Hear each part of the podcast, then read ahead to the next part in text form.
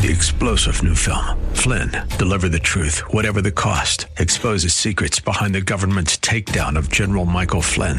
Flynn knew what the intel world had been up to. He ordered the first audit of the use of contractors. This set off alarm bells. He told the truth. He was the most dangerous person for Donald Trump to hire. They had to get rid of Flynn.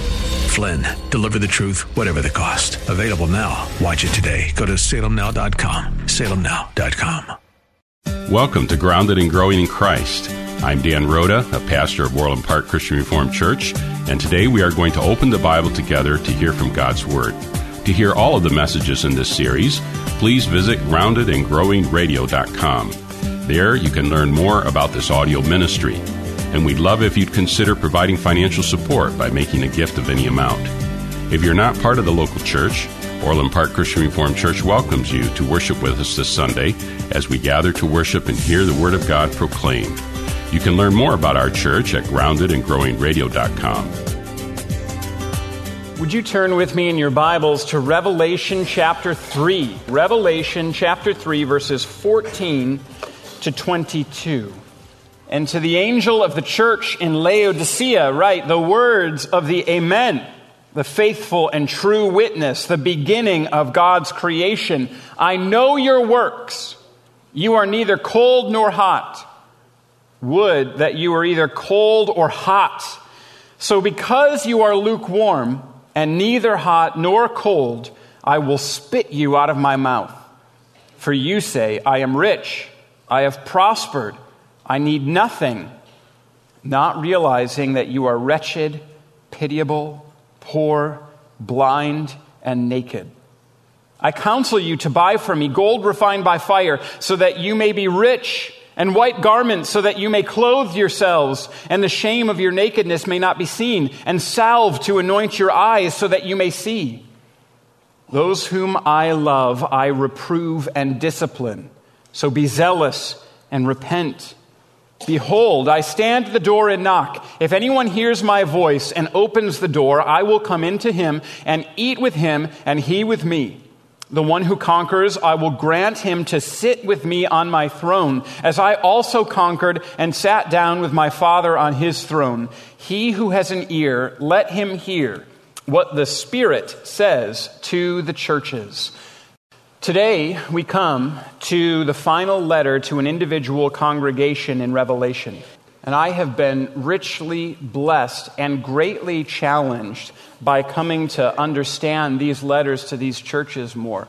The benefit that we have found in all of these letters is that this message is so relevant. I'm guessing that you can picture the kinds of churches described in every single one of these letters.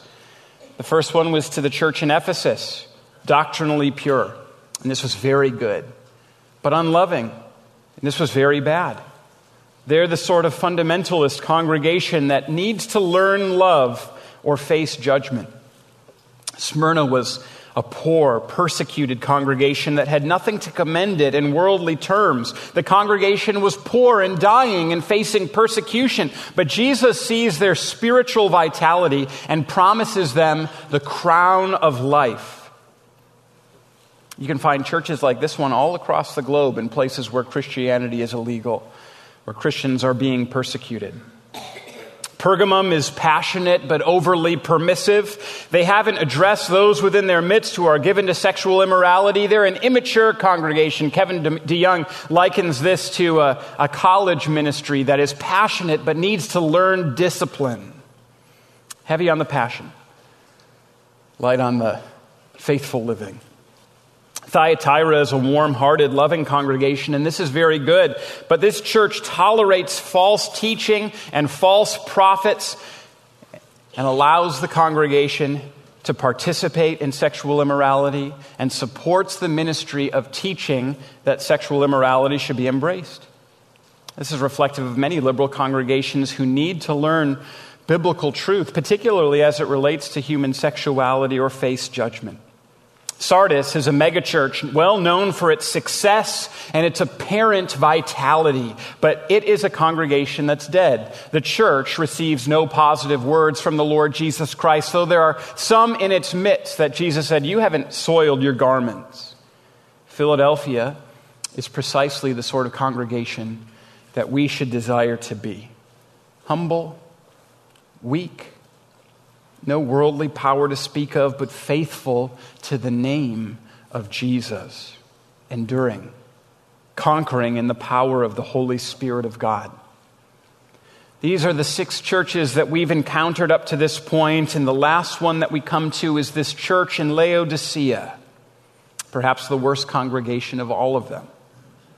The church in Sardis is told that they're dead, but the Lord Jesus mentions that there are some in the congregation who have not soiled their garments. He promises that they will walk with Jesus dressed in white to show their purity and their victory. But you may notice that there's no such group of people that's addressed in this congregation, in this church of Laodicea. It's the only congregation where nothing good can be said either about the church or any of its members. Jesus has saved the worst for last. And the troubling thing about this letter is that it may be that no letter may reflect the white American church more than this particular one, written to the church in Laodicea two thousand years ago. And we must be humble enough today to hear these words, and if they describe us, or this congregation, or ministries that we support, or our institutions, or our denomination, then we need to repent. To understand this letter, it's helpful to understand a little bit about the city of Laodicea. It was one of the wealthiest cities in all of Asia Minor, in all of the, the kind of Roman world at the time. It was exceedingly wealthy. There were three main reasons for the wealth of this city of Laodicea. The first was banking. It was a city that was uh, that was renowned for its banking. And because it was so well known for its banking, the city earned great wealth by handling the money of many different cities. Not only was this a city that was known for its banking, it was also uh, known for its textiles. It had a unique type of wool. There was a raven black wool that the sheep had in this particular vicinity, and Laodicea uh, had a thriving textile industry that was built on the back of this raven black wool from these sheep that were in this particular area. People all around in cities across this particular area would purchase these unique black, te- black textiles and the garments made from it. This also earned the city a great deal of wealth. This was also a center of health. The doctors and scientists of Laodicea had discovered an eye salve, or a, a compound for curing diseases, that was known as Phrygian powder. It was put on the eyes, and it was said to relieve a bunch of a bunch of different ailments that people would experience, particularly of the eyes. Help people see. Having this Phrygian powder led to a great deal, and even more, fame and money. The city was so wealthy that when earthquakes devastated the city in the year sixty, sixty A D, the Roman government came in and offered money to the city of Laodicea to rebuild what had crumbled and fallen down. But because the city was so wealthy, they said, Rome, we don't need your help. We'll rebuild the city ourselves. And the wealthy within the city of Laodicea gave all the money necessary to rebuild the city in its entirety. This is particularly striking to me. Imagine the kind of devastation that might come to Orland Park, right? Say, I, I don't know, something like the, the forest preserve that's just across the street from here. Say it caught on fire and the, the fire was not contained, and all the homes in Orland Park, or the majority of them, were wiped out and devastated by fire. And, and say the Illinois state government and the federal government came in and said, you know what, we have federal and state emergency dollars for you, Orland Park. We're going to help you rebuild all that's lost. And Orland Park was wealthy enough to be like, nah, thanks, we'll go, we'll go it alone. That would be a unique amount of wealth to be able to say that. And that was the kind of wealth that this city had, that the city of Laodicea had. The only issue that Laodicea had, it had no close, clean, good water, so they constructed massive aqueducts, part of the marvels of engineering of the Roman Empire, to bring water into the city from a place six miles away. And this background should help us understand some of the words of Jesus as he speaks to this congregation. Let's take a look at these letters, at this letter to the church in Laodicea. The composition of the letter should be a familiar one to us by now. It follows the same composition of the letters have come before, the beginning of those letters being an introduction wherein Jesus describes himself using some of the imagery of Revelation chapter one. The same thing happens in this letter to the church in Laodicea. In verse fourteen, we're told, "And to the angel of the church in Laodicea write, the words of the Amen, the faithful and true witness, the beginning of God's creation." Today's message on Grounded and Growing in Christ will continue in just a moment. To learn more about Orland Park Christian Reformed Church, to listen to other messages from our audio ministry, or to make a financial gift of any amount, please visit grounded and growing radio dot com. That's grounded and growing radio dot com. This audio ministry is made possible by gifts from listeners like yourself, and we greatly appreciate all those of you who continue to make it possible to share this work with listeners across Chicagoland. Now let's return to today's message. Three things Jesus is described as. He's the Amen, the faithful and true witness, and the beginning of God's creation. What does this mean? Well, first, he's the Amen. In the Gospels, when Jesus is teaching the crowds, a lot of times the way that he would begin his uh, speaking to them in the Greek is this. He would say, "Amen, amen, I say to you." That's translated into English, "Truly, truly, I say to you." And this is the, the translation of amen into English. It's, it's saying, "I'm speaking a true word to you." Jesus is saying, "I am the Amen, I am the true word." Jesus is the true word. And he's not only the true word, he's a faithful and true witness. This congregation in Laodicea did not believe true things about itself. It's saying, "We're rich, we're good, we're enough." But this was all false. The testimony of the church in Laodicea is corrupted. Jesus has no corrupted testimony. What he says about this congregation will be true because he is the truth, and his testimony is faithful and true. And he's the beginning of God's creation. This is a way of describing Christ's preeminence. He has the first place in all of creation. He's the firstborn, meaning the heir, the one that is destined to reign and rule over all of creation. It means that he's the one that rightly possesses everything that's on earth. This congregation, Laodicea, thought it was rich, but it was Christ who owned and possessed all things, not this particular congregation. And the one who is the authority, and the one who is true, and the one whose testimony is true, has some challenging, difficult words for this church. And so he starts with words of challenge. He begins, "I know your works." This is the part of the letter where we would expect him to say something positive about the congregation, because in the vast majority of letters, that's where this comes. "I know your works," he says, but clearly he's unimpressed by them, because there are no words of encouragement, only immediately challenging words. "I wish you were hot or cold," Jesus says. "Because you are lukewarm, I will spit you out of my mouth." The Greek word there can be translated vomit. "I'll vomit you out of my mouth." Now let's talk a little bit about what this doesn't mean. What Jesus is saying here is, is not, "I wish you were either clearly for me or clearly against me, but my problem is that you're not clearly for me or clearly against me." Jesus isn't saying, you know, "I wish that you were either passionate about your trust in me or that you were ice cold and opposed to me." It's not that Jesus is saying either be passionate or be opposed, don't stay in the middle. He's not saying that. Well, what is Jesus saying by saying, "I wish that you were either hot or cold, but because you're lukewarm, I'll spit you out of my mouth"? Well, perhaps what he's saying is related to the particulars of this city. As I mentioned at the very beginning of this sermon, Laodicea had a problem with its water supply.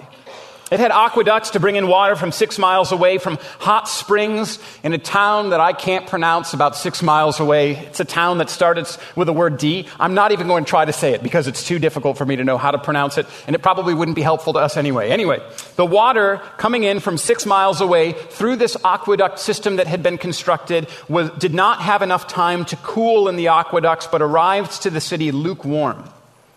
It also had the problem of being filled with minerals that made the water undrinkable. So substantial were the minerals that came from this hot spring through the aqueduct into the town of Laodicea that the aqueducts were coated with these minerals. I actually have a picture of this that we could pull up if you have a chance. There's a picture of this aqueduct, as you can see. This uh, this is an aqueduct, if you can see that, that is coated with minerals. If you can discern, there's this outer rim, which was the pipe through which the water was flowing. And inside of this is this remaining part of this aqueduct into Laodicea, just coated with minerals because the water was so full of it.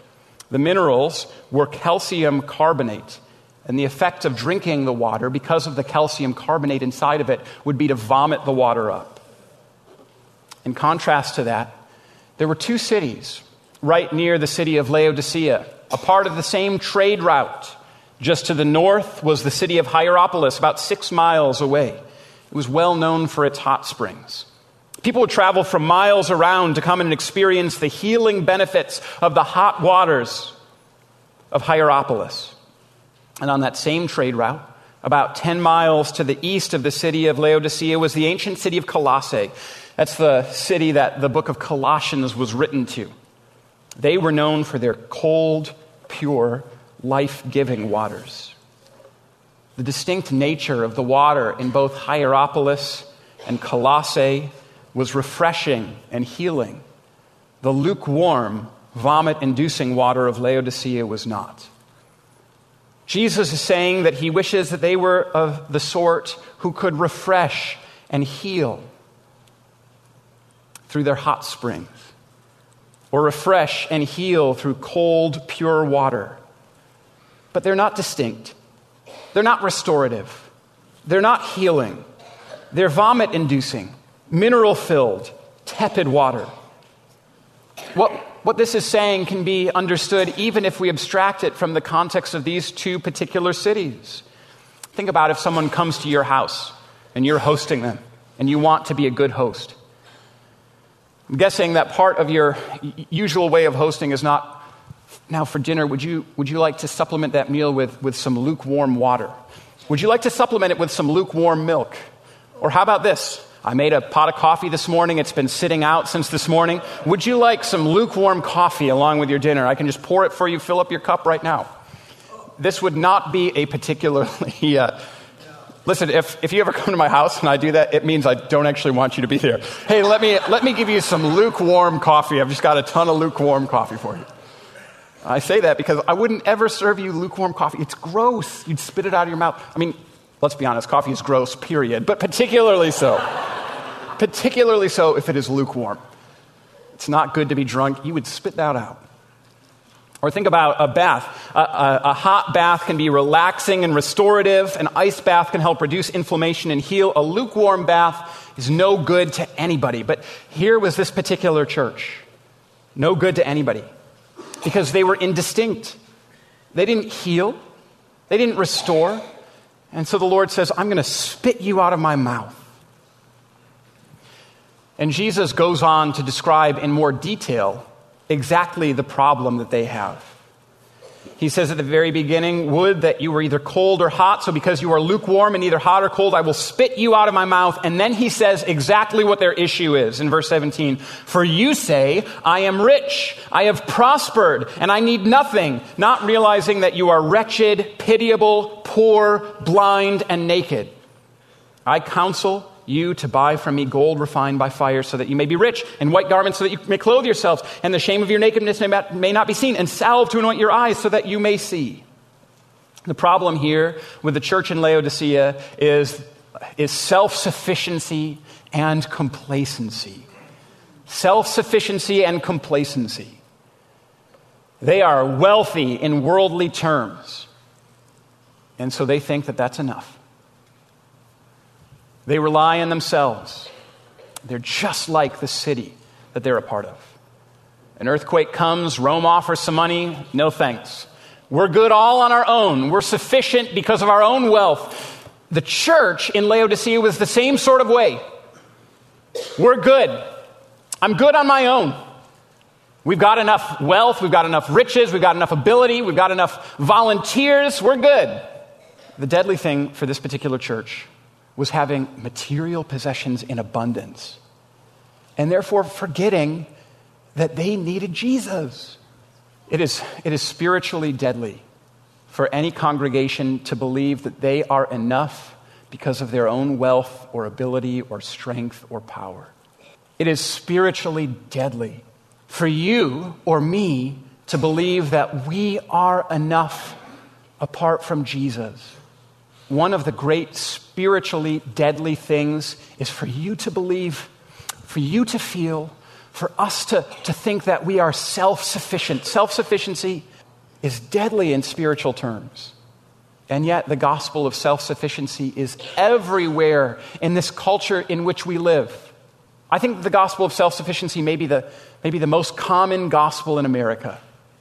And therefore, this message to the church in Laodicea can cut deep because it tells us don't put your trust in yourself.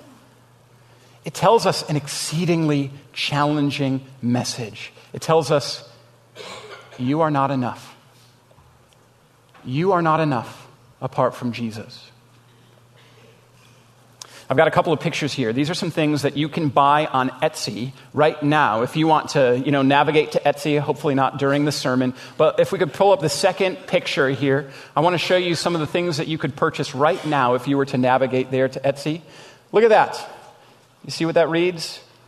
It says, I am enough. It says, I trust my intuition. I seek no one's approval. I accept my imperfections. They make me who I am. I love my uniqueness.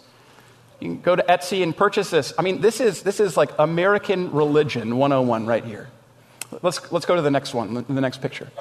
I am strong, I am worthy, I am loved, I am enough. I am enough. If you can find just a ridiculous amount of artwork or charms or things that will tell you that you are enough just the way that you are, that you need nothing else. This this is the religion of America right here.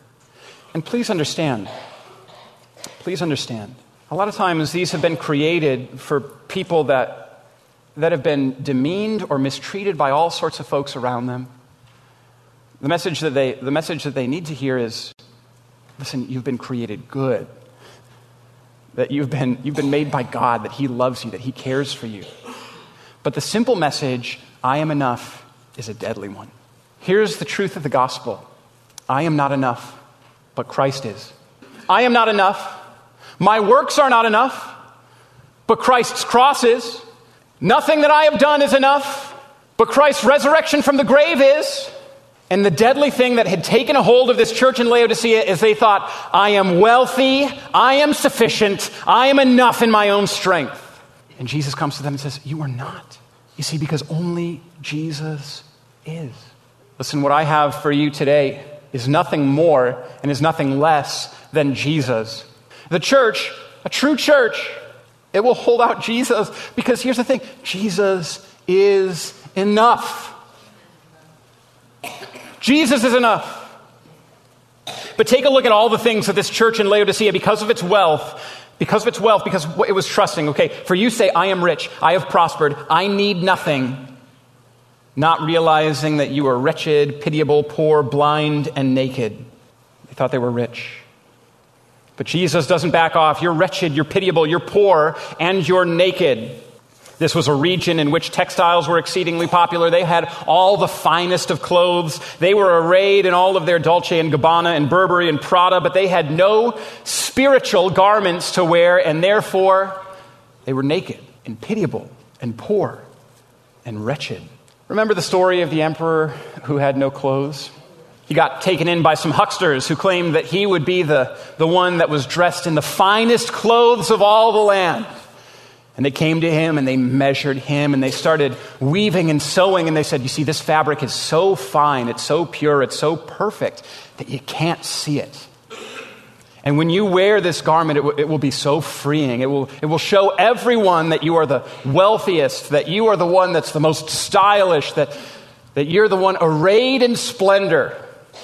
And so they helped the emperor into these clothes that didn't exist. They took large sums of money from him to purchase these expensive clothes that didn't exist. And then he decided to parade himself through the city. And because he was the emperor, no one was willing to tell him he was not wearing any clothes. Except a little kid, right? The church in Laodicea had no clothes. They'd spent vast sums of money to dress themselves in the textiles that were common in this particular city at the time, but they had not purchased any spiritual garments from the Lord Jesus Christ. And so Jesus is saying, it doesn't matter how nice you look wearing those raven black clothes that your textile mills produce. You are not clothed in the righteousness of Jesus, and therefore you're wretched and pitiable and naked. And so Jesus says, don't labor for the gold that the city produces through its banking industry. No, no, no. Come to me for spiritual gold refined by fire.